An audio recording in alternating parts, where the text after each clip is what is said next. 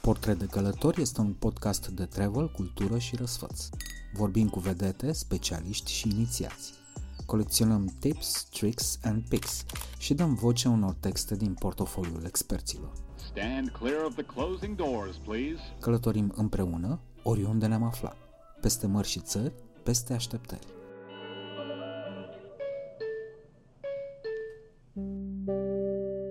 Dacă e vineri, ziua când apare acest episod, e Belgia, cu Sanda Nicola.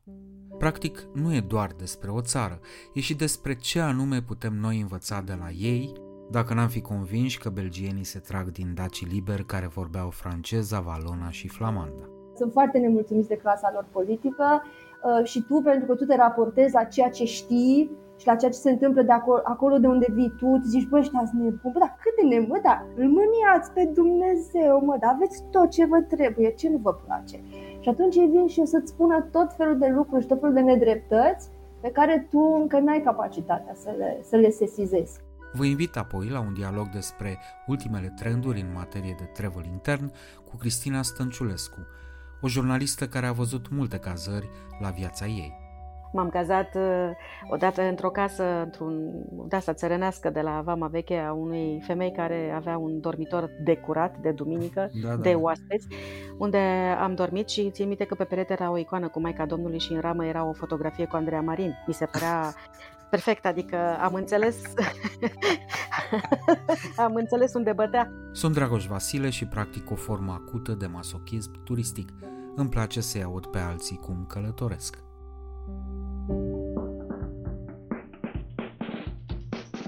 Sanda Nicola a plecat de la Digi24 în Belgia, la Universitatea din Liege, pentru un doctorat în științe geografice. Practic face cercetare în bazine carbonifere și am aflat de curând de pe pagina ei de Facebook, atunci când iese în lume poartă un inel meșterit din ultima bucată de huilă extrasă din mina Petrila, despre care Sanda spune, citez, nici o nestemată nu mi s-ar asorta mai bine cu ochii. De data asta n-am vorbit despre bazine carbonifere, deși intuiesc din ce am văzut la Straja că una dintre soluțiile pentru a salva economic aceste zone problematice este turismul. În schimb, am aflat de la Sanda, care nu se definește drept expat, ci din potrivă cetățean al Europei, cum influențează românii cartierele de jihadiști din Bruxelles și din ce puncte de vedere întruchipează ei idealul Uniunii Europene. Am spicuit din sumar. Firește că al minteri am vorbit inclusiv despre morți subit. La berea morți subit mă refer, nu la noul guvern al României.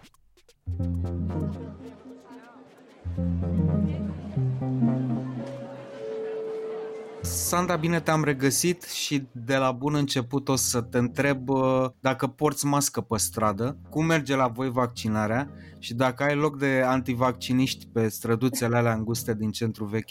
Ah, wow, bine v-am regăsit! Ce informație! Uh, nu port mască pe stradă de ceva vreme.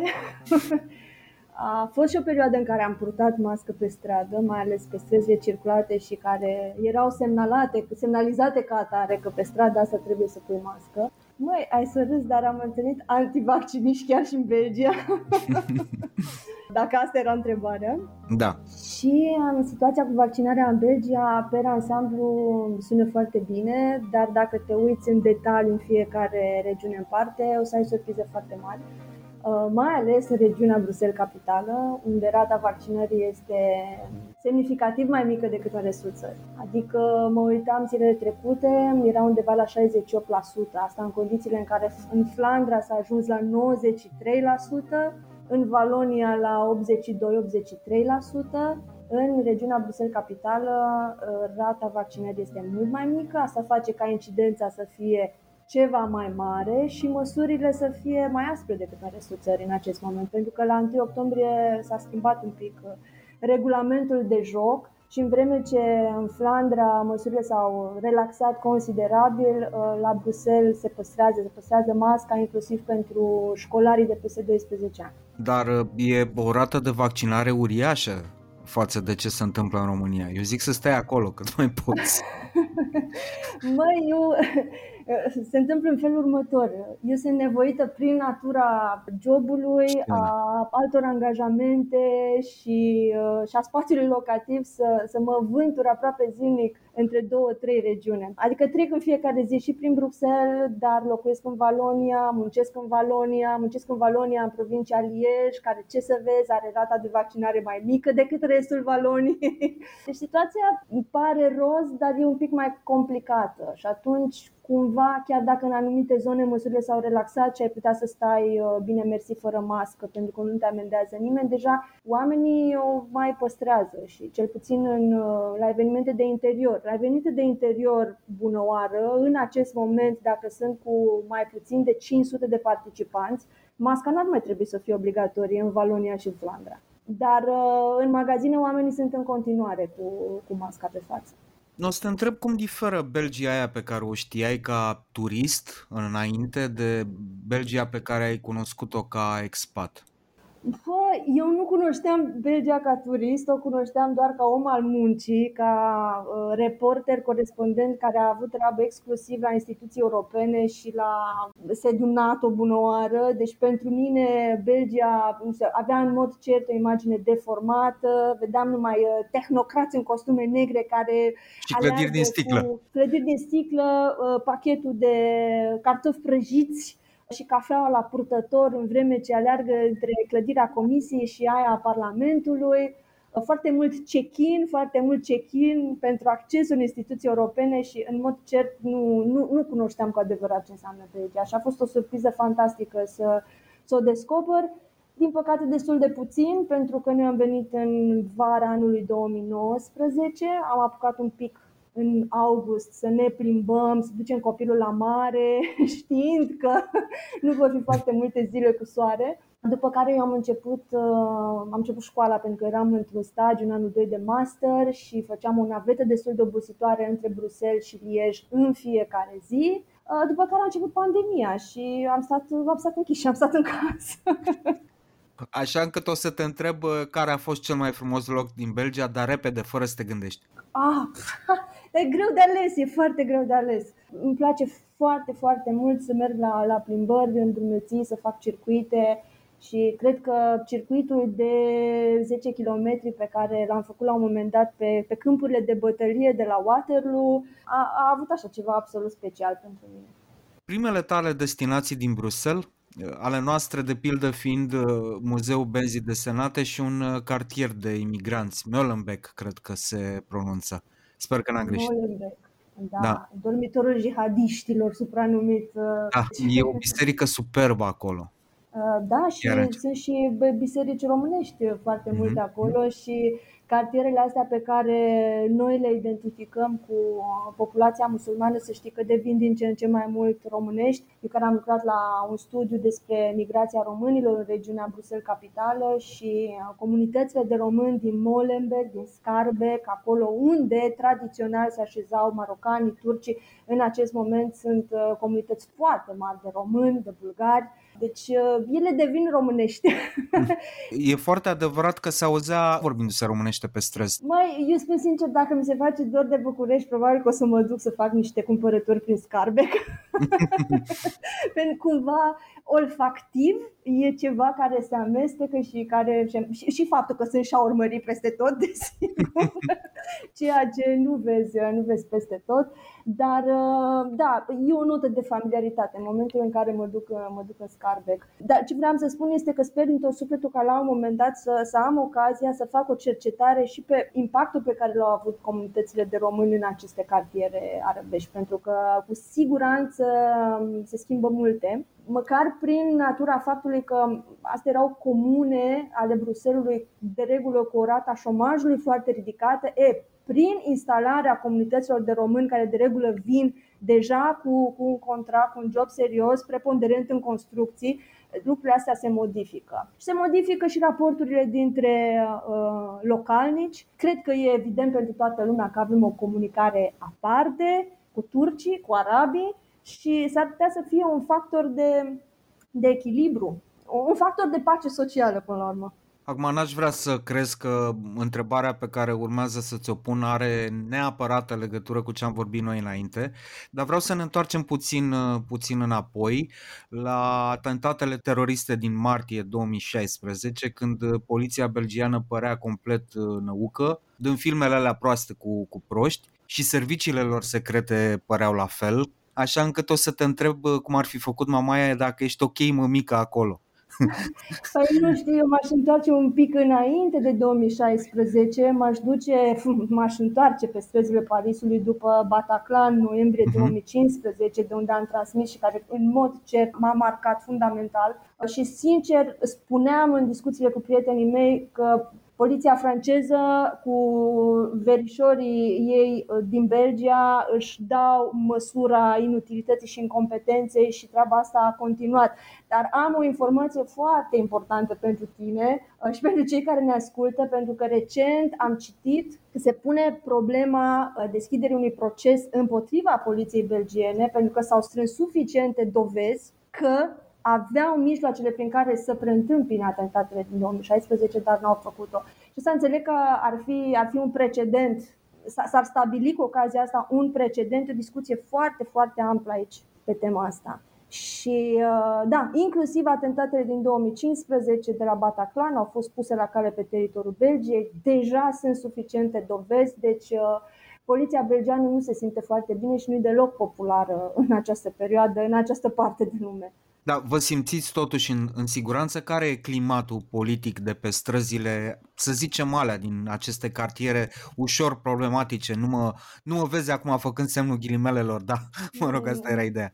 Eu nu știu acum, cred că ține de fiecare în parte, de, de natura fiecăruia dintre noi. Eu nu m-am simțit în nesiguranță în nicio conjunctură, ba mai mult decât atât Chiar nu glumeam când spuneam, sunt momente când simt nevoia să merg în scarbe, să casc ochii pe acolo, să mă amestec cu lumea de acolo. Mie îmi place, dar sigur, poate că și o doză de inconștiență, poate că e o doză de fascinație pe care exercită lumea în general și diferența. Eu n-am avut niciodată frica asta de diferență, ci din potrivă mi-am, mi-am cultivat admirația față de ceea ce era altfel decât, decât eram eu. Și nu, nu n-am, n-am, simțit, n-am simțit pericol mie, mie îmi place amestecul ăsta de cultură, amestecul ăsta de, de popoare, ce să zic, și încerc să mă bucur atât cât se poate și chiar și în condițiile astea de crispare generală, încerc să mă bucur foarte mult de, de diversitatea de care am parte în țara asta.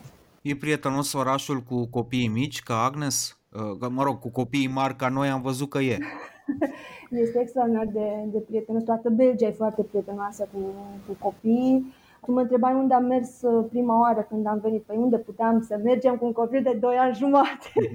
să știi că totuși am dus-o pe Agnes la Bozar pentru că Asta a fost frumos, a fost un privilegiu, cred, să, să ne instalăm în Belgia în momentul în care România era țara invitată la Europalia și, practic, peste tot, peste tot unde te întorceai era câte o, o reclamă, era câte o operă de, de-a lui Brâncuș, era era în toată Belgia, reclama era în toată Belgia, pe mine mă întâmpina inclusiv la universitate la, la Liege, un mare banner când mergeam spre stația de autobuz cu gânditorul de la Hamangia și în care se scria ceva despre Racine și, și chestia asta așa mă, mă încânta foarte tare.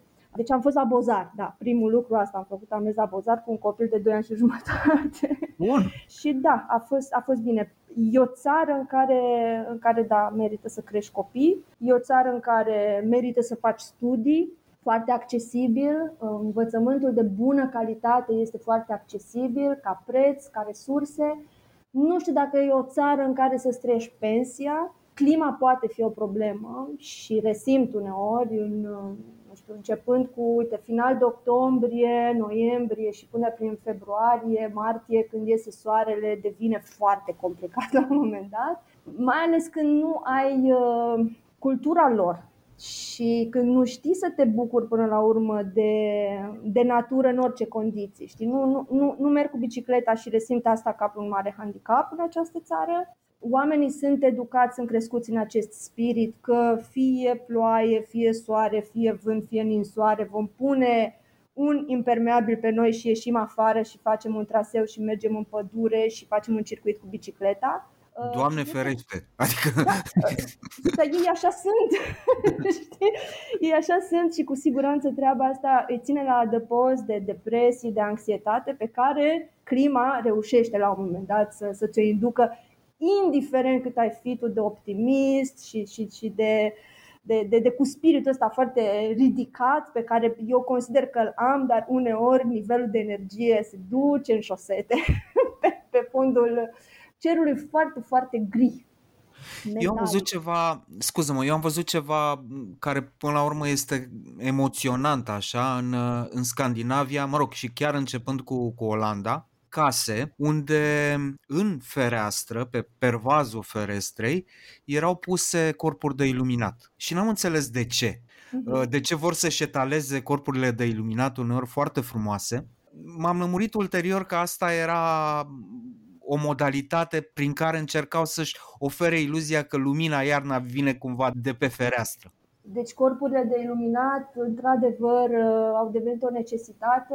E o necesitate să-ți încălzești atmosfera din casă. Și da. am resimțit asta iar foarte puternic pentru că de un an și jumătate sau cât a trecut, că nici nu mai știu, stau foarte mult în casă, lucrez foarte mult în casă casa nefiind a mea, ci una de închiriat, păstrez pereții albi și în albul ăsta care e de peste tot și lumina asta gri metalică ce intră pe ferestre în cea mai mare parte din zi, uh, simți nevoia să încălzești atmosfera, așa că în fiecare colț am încercat să pun câte o veioză, da, devine o problemă. Asta e plusuri și minusuri, însă na, încerc, să, încerc să văd partea bună a lucrurilor și încerc să modific, chiar, chiar sunt în această etapă în care încerc să-mi schimb stilul de viață și, și să petrec mult mai mult timp în natură.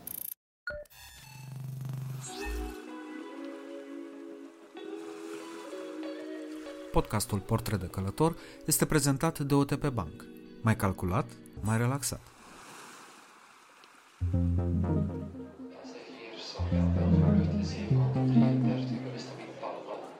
Acum o să sar puțin la întrebarea cu care voiam să închid uh, discuția noastră, dar mi se pare potrivit să-ți o pun acum. Dacă te-a interesat ce probe trebuie să dai ca să obții cetățenia, că la noi trebuie să înveți imnul, să știi toți voivozii ăia, cum e la Belgien, te-a interesat?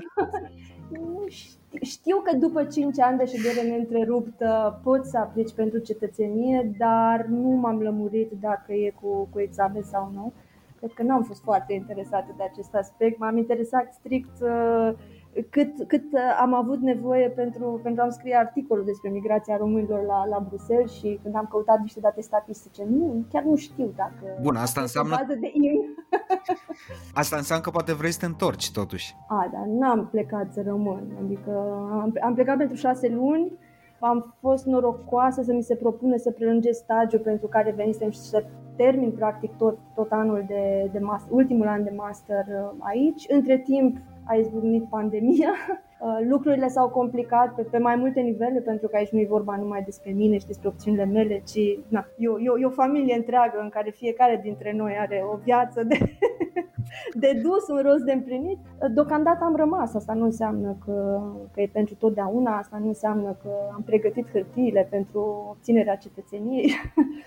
Iau lucrurile așa cum vin. Cred că în niciun caz nu, nu trăim vremurile care să ne facem niște planuri așa foarte, foarte stricte.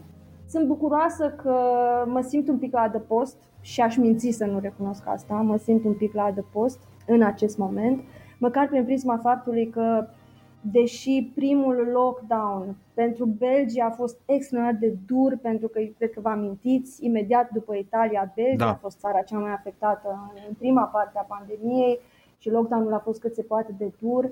Dar cu toate astea, faptul că ieșeam, ieșeam din bloc și în câteva sute de metri aveam un spațiu de joacă unde copilul meu era liber și fericit și, și eu puteam să, să dau masca jos și să respir, chestia asta era extraordinară. Și a, a născut în mine o pasiune foarte mare referitoare la planificarea și amenajarea teritorială și strategii de regenerare urbană și văd în acest moment în în orașe, nu știu, mediul propice în care poți să renaști sau în care poți să o iei cu capul. Și mi-e teamă pentru compatrioții noștri, ce să zic, mi-e, mi-e teamă. Văzând acum lucrurile prin prisma asta, sunt, sunt convinsă că, că unele națiuni ies din pandemia asta mai bine decât altele și din acest punct de vedere, că orașul le-a permis să trăiască, orașul în care locuiesc, în care au rezidența, le-a îngăduit să se bucure un pic de viață, ceea ce nu știu în câte dintre orașele mari, mici, mijlocii ale României se întâmplă. Da, să știi că și cu indivizii e la fel, adică unii ies bine din pandemie, alții încă se străduiesc să uite în ce țară trăiesc, uh, slash România, și se gândesc să plece. Nu știu dacă Belgia este cea mai bună destinație, dar revenind la Bruxelles, pe mine mă interesează un lucru și voiam să te întreb poate nimeresc cumva pe lângă cu întrebarea asta, dar nu contează o pun. Dacă începi să te uiți în sus și treci de piața mare din, din Bruxelles, care mie personal nu-mi place, orașul devine foarte interesant, cu multe clădiri memorabile, art nouveau, moderniste, art deco, neoclasice, gotice. Care e clădirea ta favorită din oraș? Iar mă pui la încercare. păi, Art Nouveau da, aici a început până la urmă Art Nouveau și am avut un curs la facultate despre istoria orașelor și cumva a fost obligație să mă familiarizez cu, cu munca lui uh, Victor Orta. Da. Uh, și sigur că sunt mult mai mulți arhitecți de atât, asta paranteză, tot din experiența mea de, de masterand în Belgia, unde la un moment dat adresează profesorul, eram un grup de studenți străini și, și ne întreabă nume de arhitecți celebri în țara noastră și importanți în țara noastră. V-am făcut de râs, stimați compatrioți. Ai zis nimic? Îmi cer mii de scuze, adică mi-era foarte greu să, să numesc un arhitect din zilele noastre, important în România și... Dorin Ștefan! Și îmi reproșez, îmi reproșez teribil aceste lacune. Știi, poate, poate merg eu acum pe, pe lângă și pe arătură față de subiectul discuției noastre, dar e Belgia știi, mi-a și deconspirat uh, lacunele. Măi, mie mi se m-a, pare... obligat de foarte multe ori să mă întreb uh, ce cu mine, de ce nu știu lucrurile astea, de ce nu m-au preocupat lucrurile astea până, până să vin aici. Dar nu te-ai trezit uitându-te în sus pe clădiri și spunând, Doamne, ce frumos e pe aici, am trecut de 10 ori și n-am remarcat clădirea asta? Ba da, ba da, adică la fiecare ieșire e cât o surpriză foarte mare și încă o dată revenind la climă, dacă n-ar fi compensată cu frumusețea asta a clădirilor, că ele Art Nouveau, că e eclectic, mă rog, care înțeleg că ție nu-ți place din Grand Place.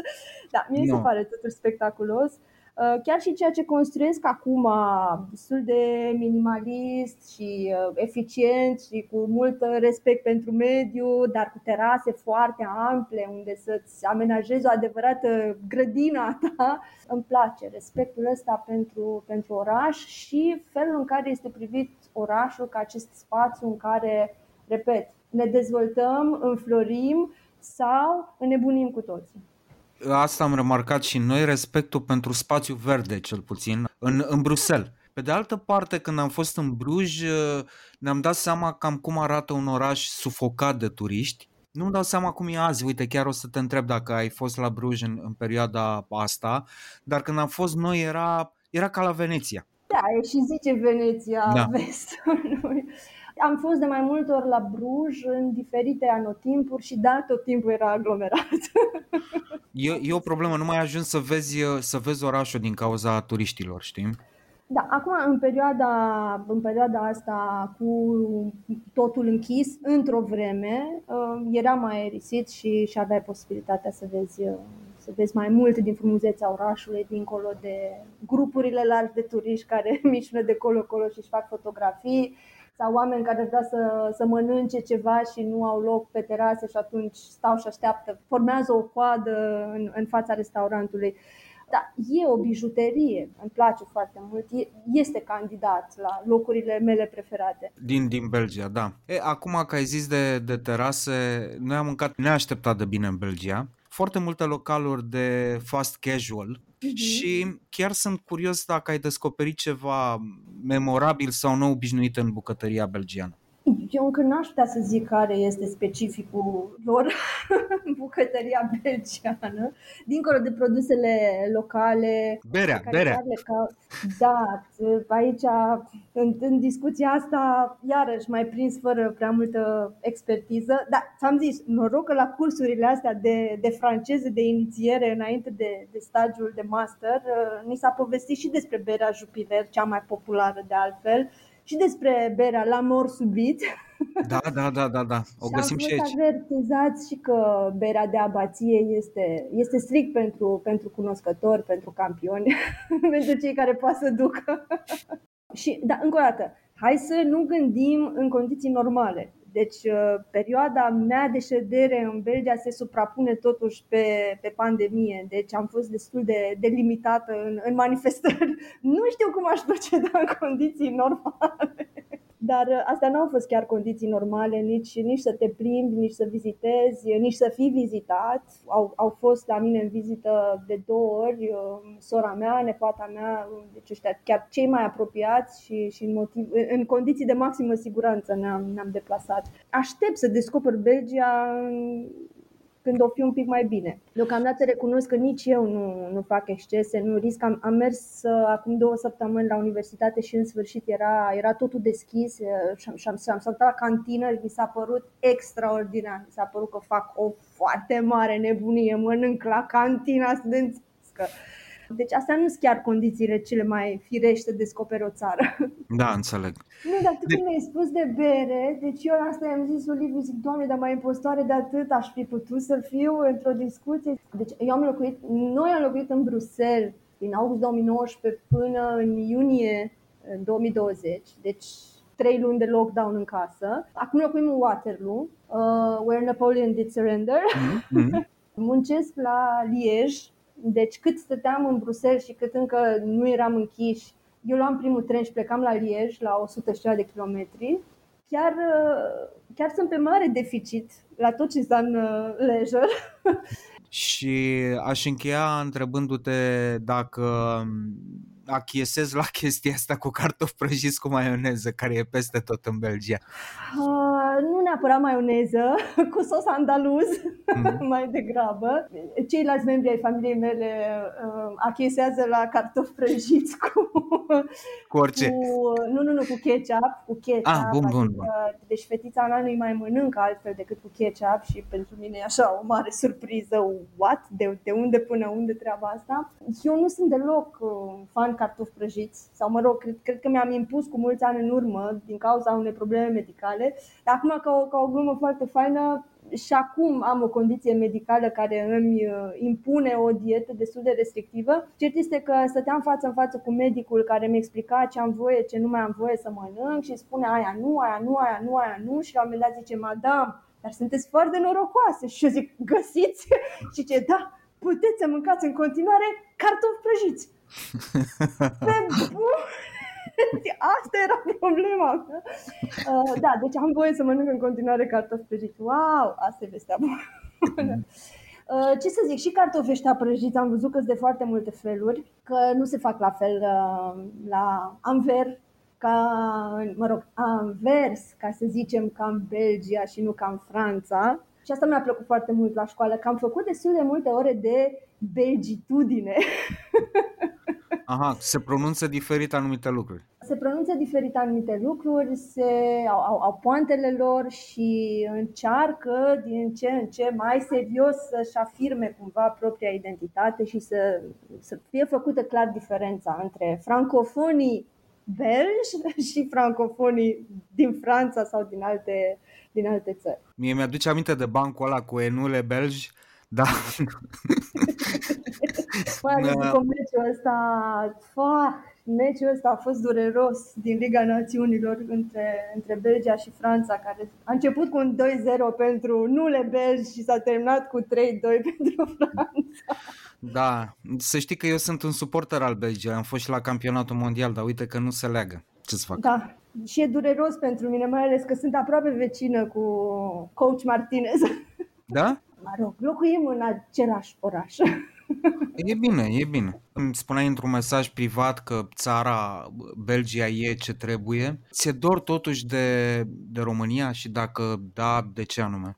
Păi mi-e foarte dor de, de prietenii mei, bineînțeles. Cred că atunci când uh, plecăm, există mereu acest pericol să, să subevaluăm, de fapt, importanța relațiilor sociale, a relațiilor lor profunde, firele alea profunde care ne leagă de niște oameni, oamenii care ne știu exact așa cum suntem și care ne știu din totdeauna și care știu prin câte am trecut și, și, și care ne cunosc și în fața cărora nu trebuie să părem nimic altceva decât ceea ce suntem.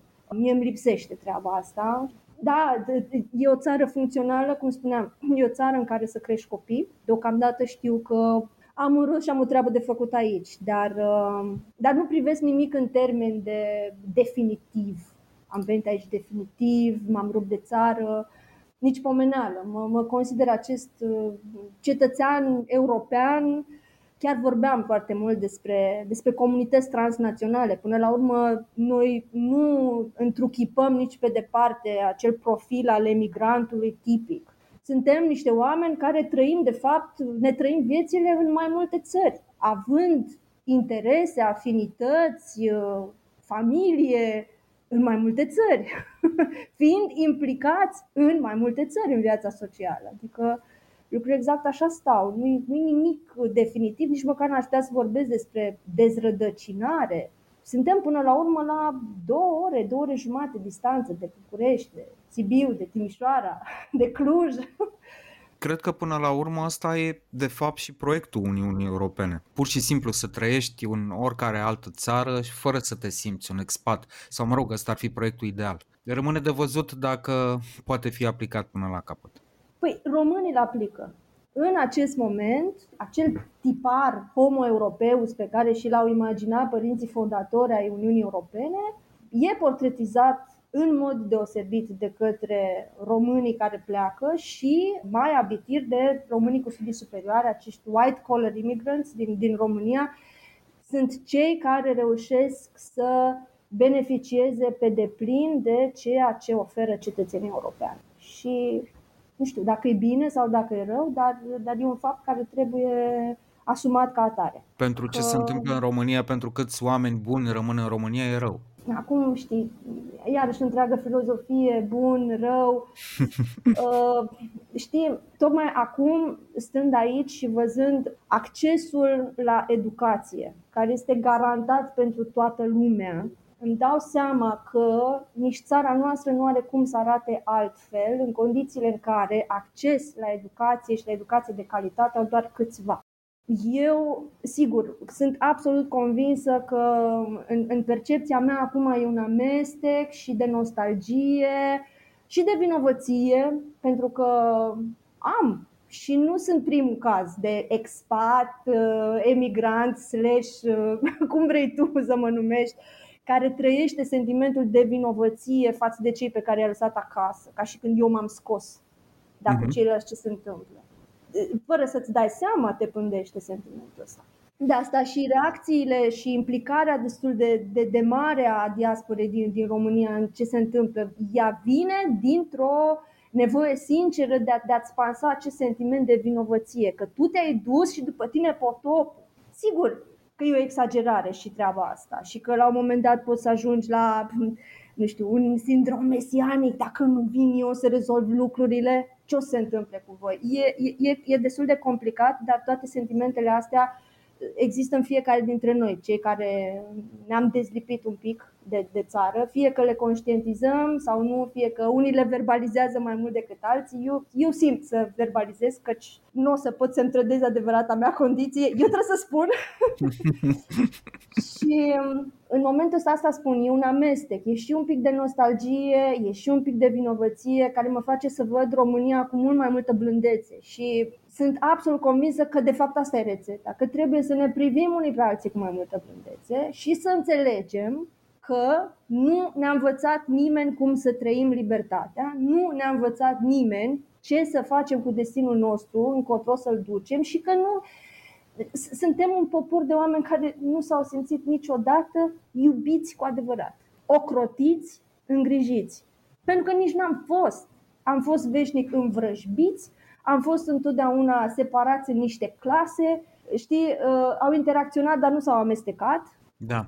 Și în continuare practicăm această formă de izolare. Stai, stai, stai, nu, nu, nu mai suport pe restul. Stai, stai, stai, să mă izolez eu cu ăia doi, ăia doi prieteni cu care, cu care sunt eu bine și cu care sunt eu bine și în ochii cărora eu mă oglindesc așa cum îmi place. Într-o bulă. Da, dar ai văzut că bulele s-au spart în bule din ce în ce mai mici. Suntem microbule, că altfel nu ne mai acceptăm decât aia care gândim la fel. E o mare problemă aici. Și încă o dată mă întorc la partea asta de educație și iarăși vorbesc, nu vorbesc din cărți, vorbesc mm. din ce am, din ce am trăit, din din felul în care m-am descoperit eu pe mine, culmea, om care a crescut în spațiul public și care era obișnuit să, să primească reacții de tot felul, pozitive, negative, întotdeauna în viața mea a fost așa un instant gratification. Am făcut bine, am primit aplauze, n-am făcut bine, am primit înjurăturile, instant. Și le-am făcut față. Și cu toate astea mă trezesc pentru un mediu academic în care nu sunt întotdeauna capabilă să gestionez feedback-ul pe care îl primesc. Sau nu întotdeauna știu să dau feedback așa cum știu ei să-l dea, știi, cu diplomația aia belgeană proverbială, știi, diplomația la belge, în care ți se spune în clar, în clar și fără niciun dubiu că ești fraier. Dar nimeni nu te-a jignit niciodată spunându-ți asta. Sau feedback-ul negativ pe care îl primești și am primit feedback negativ, Dragoș, nu odată, dar feedback-ul ăla venea într-o formă care nu mă demobiliza, care nu mă trimitea acasă să-mi fac bagajele și să mă aduc înapoi la mine în România, că nu-i de mine aici. Nu, din potrivă.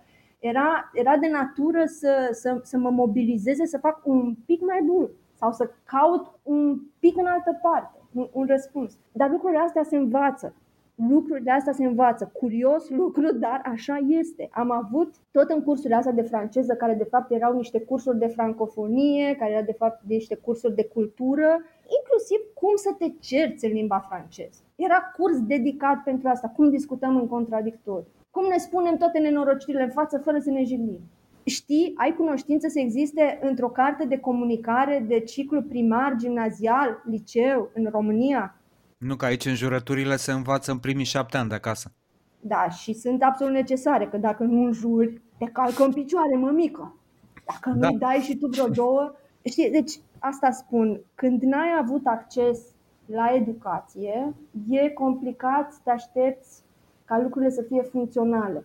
Când avea fibră morală e de fapt sinonim cu a fi fraier, a face lucrurile corect înseamnă a fi fraier, când totul funcționează pe sistemul, dar ce voi eu mai prost, și bapea mătii, e complicat. De asta zic un pic de blândețe, nu, nu, nu, nu cred că va omorâ pe nimeni. Dacă începem să ne privim cu mai multă blândețe, cu mai multă îngăduință.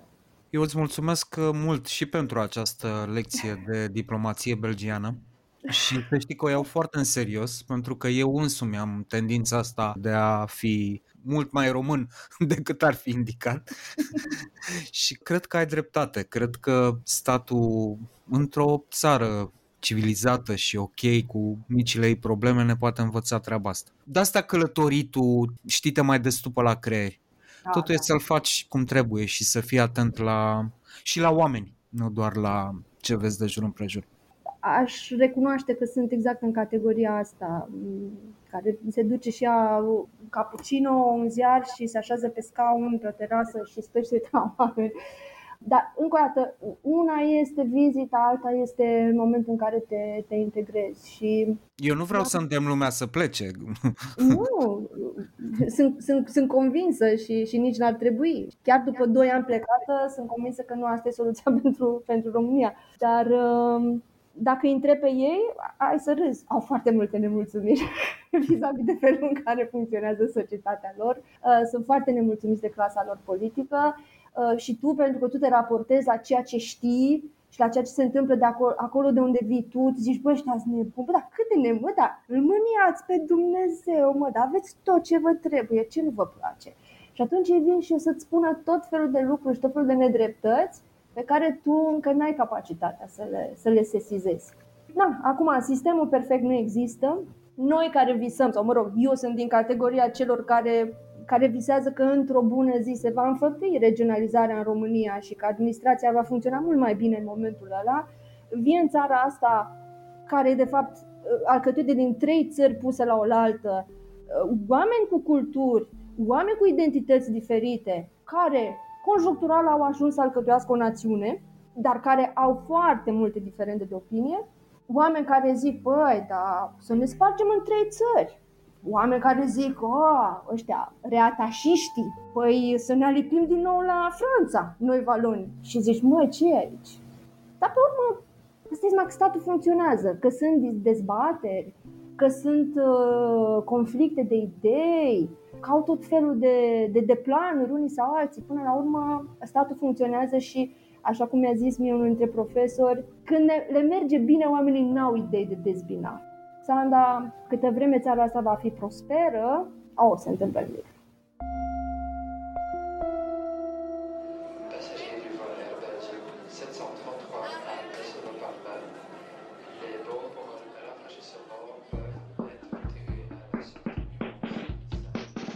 Vești bune, dragi prieteni ai turismului intern. Volumul de rezervări pentru perioada iunie-iulie 2021 a fost cu 46% mai mare decât în anul 2019 și cu 60% mai mare decât în anul 2020. Cine zicea că nu ne mai facem bine? Sunt studii și rapoarte lunare din care rezultă că trendul descoperirii României continuă. Vorbesc despre aceste aspecte și nu doar despre ele cu jurnalista și prietena mea Cristina Stănciulescu despre care vă pot mărturisi că nu ne-am putut vedea la festivalul de teatru de la Sibiu, întrucât era plecată în Grecia, ca tot românul. Zic să-i dăm bice, cum se zice la noi în turismul rural, până nu închidă știa din nou țara.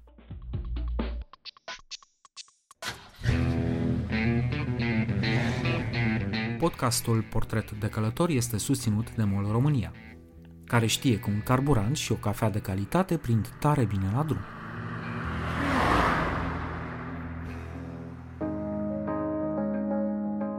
Cristina, bine te-am găsit uh, online de data asta la Portret de Călător. Bine te-am găsit și eu. Ne-am văzut astă vară cumva în carne și oase la TIF, la, la Cluj.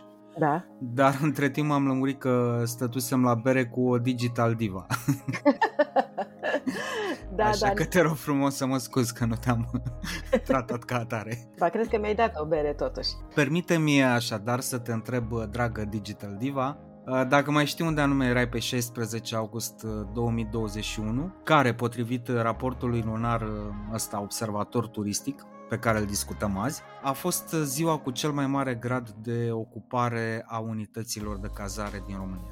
Pe 16 august eram în prima mea zi de vacanță, dar nu în România, ci în Bulgaria, imediat sub graniță, într-unul din satele de graniță ale Bulgariei, unde am descoperit o casă superbă și o gazdă uh, extraordinară, o femeie Uh, specială care trăiește șase luni în uh, Bulgaria, șase luni în Germania, unde este asistentă medicală în secții de ATI într-un spital din München. Este și uh, sculptoriță, este și artistă, pictează și și-a făcut o casă cu totul ieșită din comun, în care casa am intrat anul trecut pentru prima dată, ne-am îndrăgostit de loc, de grădină și de ea și anul acesta am repetat experiența, așa că eram la doamna Albena, așa se numește, o cheamă Face ca... parte cumva din uh, cele 23% de procente de bulgari vaccinați? Da, bineînțeles. Că lucrând, numai, numai lucrând... bulgarii sunt pe ultimul loc, era să fim noi, dar... Uh, să știi, cred că nu s-ar fi vaccinat nici ea, dacă mă întreb, dar lucrând într-un spital din Germania a trebuit să o facă. Da, îmi pare rău, noi unii pe 16 august eram acasă ca ultimii sedentari, uh, dar cred că ne întorsesem de o zi de la anonimul. Exact, exact. A, am făcut și noi ce am putut. Dar ce mi-a plăcut în ultimele zile este că am descoperit acest uh, raport foarte recent, din care rezultă niște lucruri normale pentru noi ăștia care am fost la Sfântul Gheorghe, dar și unele cumva neașteptate. De pildă, primul loc în topul celor mai căutate destinații din România în ultimele luni. Cu 25% din rezervări a fost ocupat de litoralul românesc, adică stațiunile Mamaia, Eforie Nord, Vama Veche, Olim și Costinești. 23% au reprezentat uh, marile orașe, cum ar fi București, Brașov, Cluj, Timișoara, Oradea și 21% au fost destinații balneoclimaterice de genul Sovata, băile Felix, băile Herculane, etc.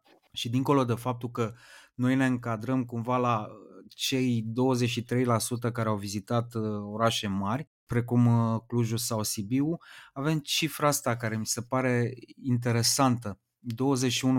21% dintre călătorii din România au mers la băi.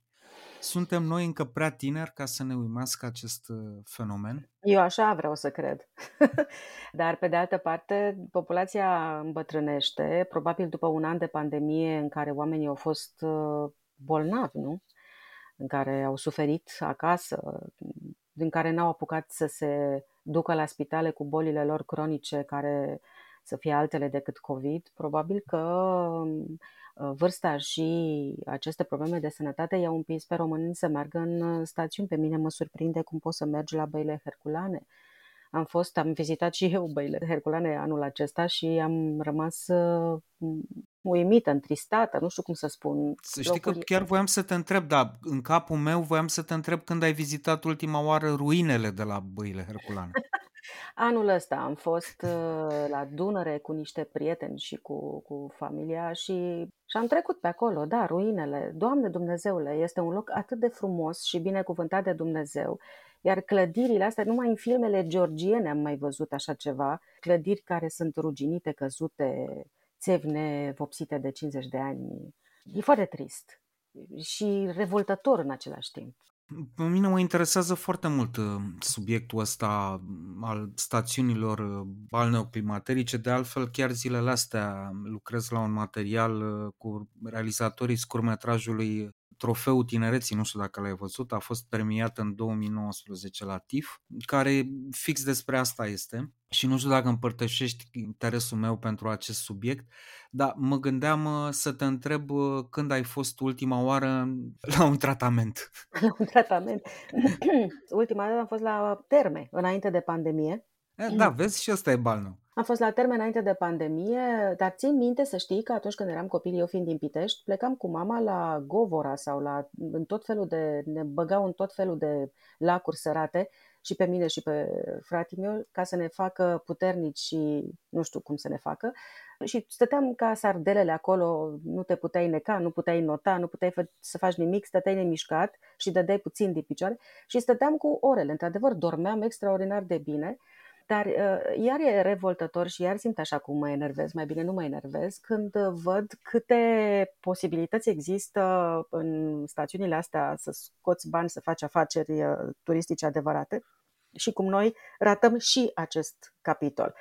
Jumătate din familia mea este în Belgia și acolo sunt și acolo, să nu e spa, e, e un teritoriu plin de ape de genul ăsta nu, nu-ți poți imagina cum arată și ce frumoase sunt și cât de îngrijite și ce produse cosmetice scot și ce... E o industrie care e foarte importantă acolo și aici ar putea fi. Țara asta are de toate, numai să vrei să faci ceva.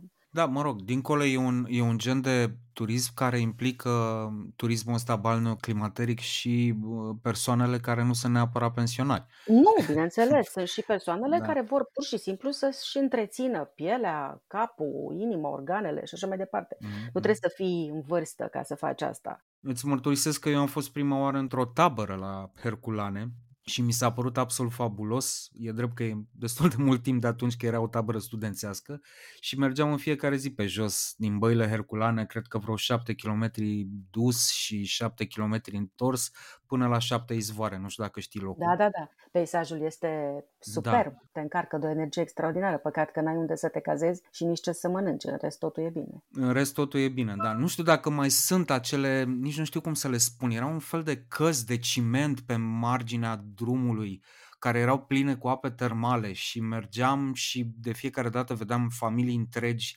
stând, murându-se în apa aia care probabil avea niște proprietăți nebănuite. Exact, exact, da. A, a, asta se mai întâmplă și pe litoral acum. Sunt niște hoteluri uh, destul de bine îngrijite pe lângă Techirghiol, în care în burțile cărora, în subsolurile cărora uh, există niște căzi uh, din asta din cupru imense în care se toarnă nămol direct din lac pe tine sunt tot felul de proceduri, adică e, există, când vrei să faci treaba asta și când ești un, un, un om cu minte antreprenorială și vrei să faci un lucru, îl faci, nu, nu te împiedică nimeni și nimic. Însă procedurile sunt foarte scumpe, pentru că dacă devine totul privat, prețurile se duc în sus rău de tot. Doamne ajută, noi încă suntem la vârsta la care să trecem la subiectul următor fără să zăbovim asupra acestui turism care devine, știi, cumva un, un fel de turism arheologic. turism arheologic la păile herculane. Mergem și săpăm după vechile hoteluri. Doamne ferește. Exact, Doamne ferește, da. Uh, ca să mă întorc totuși la raportul observatorului uh, turistic, se pare că vânzările de bilete de avion din această vară s-au apropiat de nivelul prepandemic. Da. Și uh, principalele destinații de vizitat au fost Italia, Spania, Marea Britanie, Germania, Franța și Belgia, deși se specifică acolo că aceste destinații sunt mai degrabă de vizitat rude, nu neapărat uh, oraș. Da, e posibil ca oamenii să nu mai poată, să nu fi putut să vină în România și atunci să existe un exod în sens invers, dar uh, cred că a fost și o vizită, două, nu numai la mătușa sau la sora sau la știu eu cine acolo. Probabil că s-or mai fi dus și pe la restaurant, ori fi cheltuit niște bani în zonele astea. Dar da, astea sunt zonele cu comunități românești foarte mari. Da, da, da, mai ales Italia și Spania. Mai ales Italia, Spania. În Marea Britanie, în fine, Probabil că s-au gândit să meargă acum repede până vor intra efectele Brexitului în, uh, și în turism și în vize și în, uh, vor fi mai, va fi mai greu de intrat în Marea Britanie și în Franța și în Belgia la fel, uh, comunități de, de români. Dar cea mai importantă destinație de relaxare, ca să zic așa, a fost uh, Grecia da. și o destinație previzibilă întrucât vorbim de prețuri ceva mai mici și uh, de peisaje în continuare superbe dacă mă uit pe Facebook-ul tău. Tu însă ți-ai fost în uh, Peloponez, da, anul ăsta? Da, eu mă duc de obicei în Grecia pentru că mie mi se pare că e o țară binecuvântată de Dumnezeu, nu se poate să aibă atâta frumusețe. E și muntele, și marea, și continentul, toate acestea sunt absolut fabuloase. Eu iubesc Grecia, iubesc Grecia profund și um, am fost anul ăsta în Peloponez. Uh, apropo de uh, vacanțele cu prețuri mai mici sau vacanțe care sunt uh, mai puțin stresante din multe puncte de vedere, Uh, noi am fost, uh, sigur, vaccinați, uh, desigur, toți prietenii noștri și noi și am, am decis să închiriem o casă, lucru care a împărțit cheltuielile și le-a redus per familie. Pe urmă să ne uh, gospodărim singuri, având în vedere că aveam acolo doi uh, bărbați uh, pricepuți între ale bucătăriei, n-a fost o problemă. Dar seriile am ieșit în tavernele care erau, cum să spun, în casele oamenilor. Noi n-am fost într-o zonă turistică, a fost într-o zonă a grecilor, unde locuiesc ei și unde vin foarte puțini turiști. Și mergeam în curțile oamenilor aproape, unde bunica curăța niște cartofi, nora servea la masă, domnul domnul stăpânul casei scotea un uh, rachiu și ți-l uh, dădea un uzo. Adică a fost foarte cu minte vacanța asta. O vacanță pe care eu n-am mai făcut-o de mult, stilul ăsta nu l-am mai, nu l-am mai făcut de mult. Uh, să stai să dormi, să mănânci, să povestești, să râzi, să stai cu copii, să stai pe o plajă care era infinită și foarte liniștită vacanță. Genul acesta de setting pare să fi fost dictat peste tot în, în lume de pandemie. Turiștii s-au îndreptat către spații deschise, le-au exact. evitat pe cele supraaglomerate. Cred că asta ați făcut și voi și cred că așa se explică creșterea exponențială a turismului rural inclusiv în Grecia. Am, am întâlnit oameni care au început să caute locuri uh, uh, la munte, în sate, să fie cât mai departe de plajele acelea pe care în 2018 le găseam uh, chiar și la Grecia aglomerate. Da, ceea ce este foarte frumos, că și la munte am fost acolo, în Mețovo, unde e un locul de naștere sau un, o importantă comunitate a română și care e absolut fabulos. Știi ce se întâmplă și la munte aici te duce, dar după cum știm, drumul durează cât până în Grecia, e atâta mizerie peste tot. Cred că pe noi ne izgonește din, din România însuși românul. tot plasticul din păduri, toate casele astea făcute așa numai pentru a câștiga bani și nu oferă absolut nimic, niciun serviciu, nicio bucurie, absolut nimic. Pe când, cum treci granița și te duci spre Bulgaria, spre Grecia, nu zic că e perfect, dar oamenii parcă mai cumva mai liniștiți, mai bucuroși că te au acolo, mai deschiși un pic. Nu vreau să generalizez, atenție, nici în cazul României, nici în cazul celorlalte țări. Dar parcă e mai multă bucurie și mai puțin plastic. Mie îmi pare cumva rău că a trebuit să vină pandemia ca să descoperim turismul rural, care este, dacă vrei, a, a patra destinație în topul ăsta despre care discutăm azi al uh, locurilor în care au fost românii în uh, vara asta. Ai vizitat ceva din această gamă de destinații? Uh, Rurale nu știu, vreun sat, vreun viscri, vreun ceva? în viscri am fost și mi-a plăcut foarte mult și e de mers acolo. Dar având în vedere că eu am copilărit la țară, lângă Pitești, la Budeasa, unde este un lac uh, superb de acumulare și unde am o casă a bunicilor. Pot să spun că am vizitat zona rurală aproape în fiecare weekend, mm-hmm. pentru mhm. că, din fericire, autostrada uh, asta A1 se termină exact acolo unde faci dreapta spre Budeasa și stânga spre Râmnicu Vâlcea. Ajung destul de, de repede dacă reușesc să ies din București. Iar uh, zonele alea toate, e o zonă dulce, o zonă de dealuri, păduri care în mod miraculos au rămas în picioare, uh, deși în satul meu mai puțin, uh, se construiește foarte mult și oamenii au început să vină din orașe. Ba chiar uh, unul dintre prietenii mei de aici, din București, îmi spunea că a găsit un loc fantastic unde vrea să-și facă o casă. Unde l-am întrebat? La Budeasa, lângă Pitești. știu ce înseamnă satul și știu ce înseamnă bucuria de a locui într-o casă la țară. Ce se întâmplă acolo la, la Budeasa? Lumea e pregătită să facă față unui, uh, unui aflux de turiști la o adică? Există locuri de cazare, se pot vedea suficient de multe lucruri încât, uh, nu știu, să-ți iei un weekend?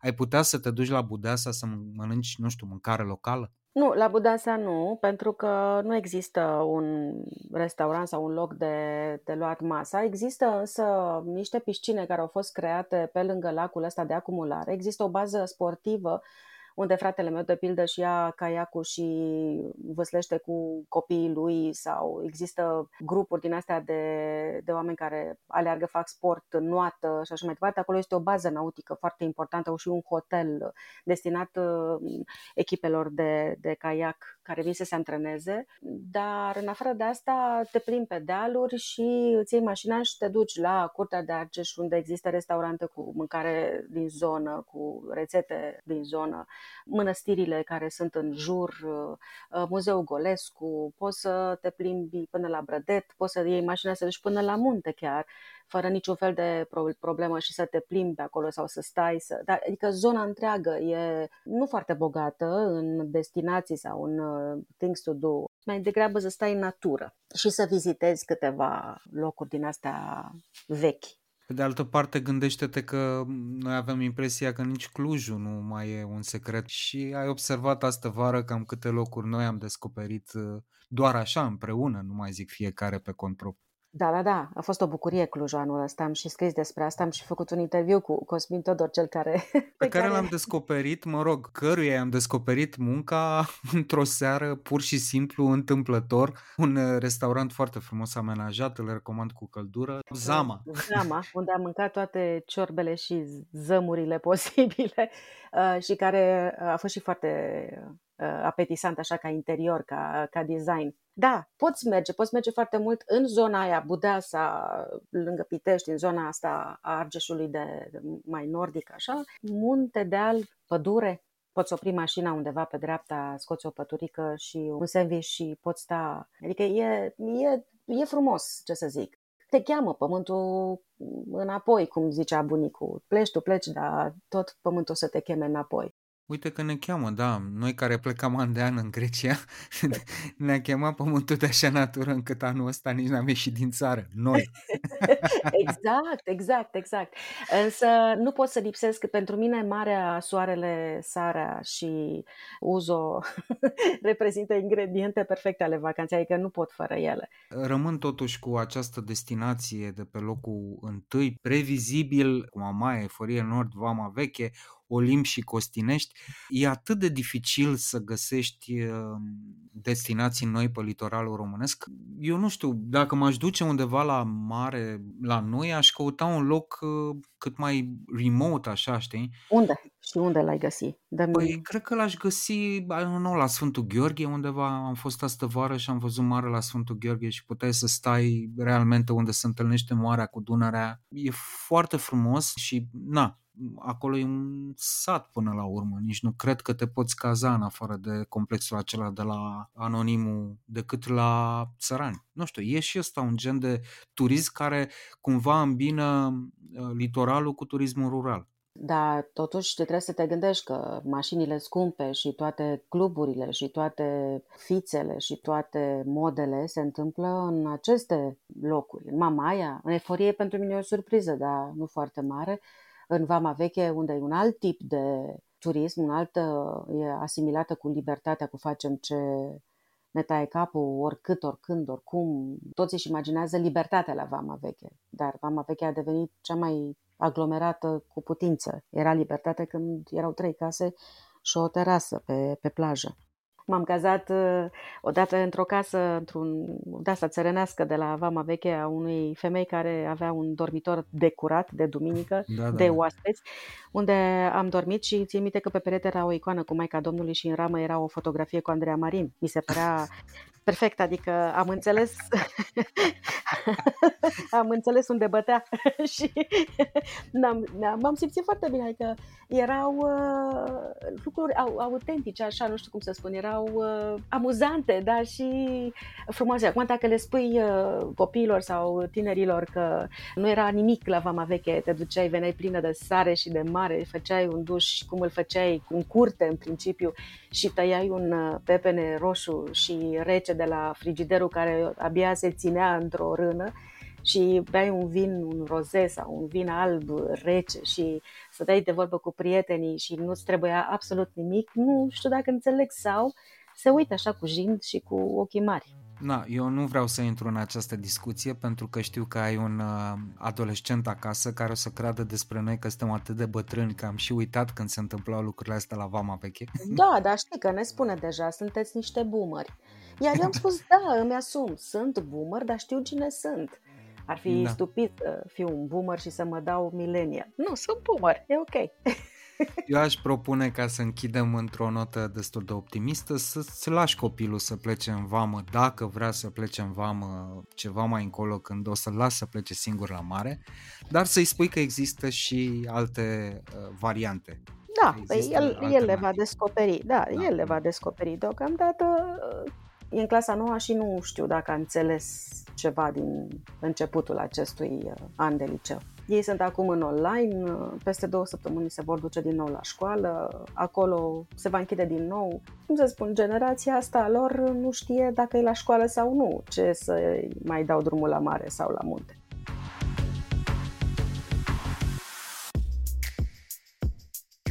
Podcastul Portret de Călător este realizat cu sprijinul OTP Bank, pentru că lumea e mai aproape atunci când prietenii călătoresc împreună. travel, cultură, răsfăț.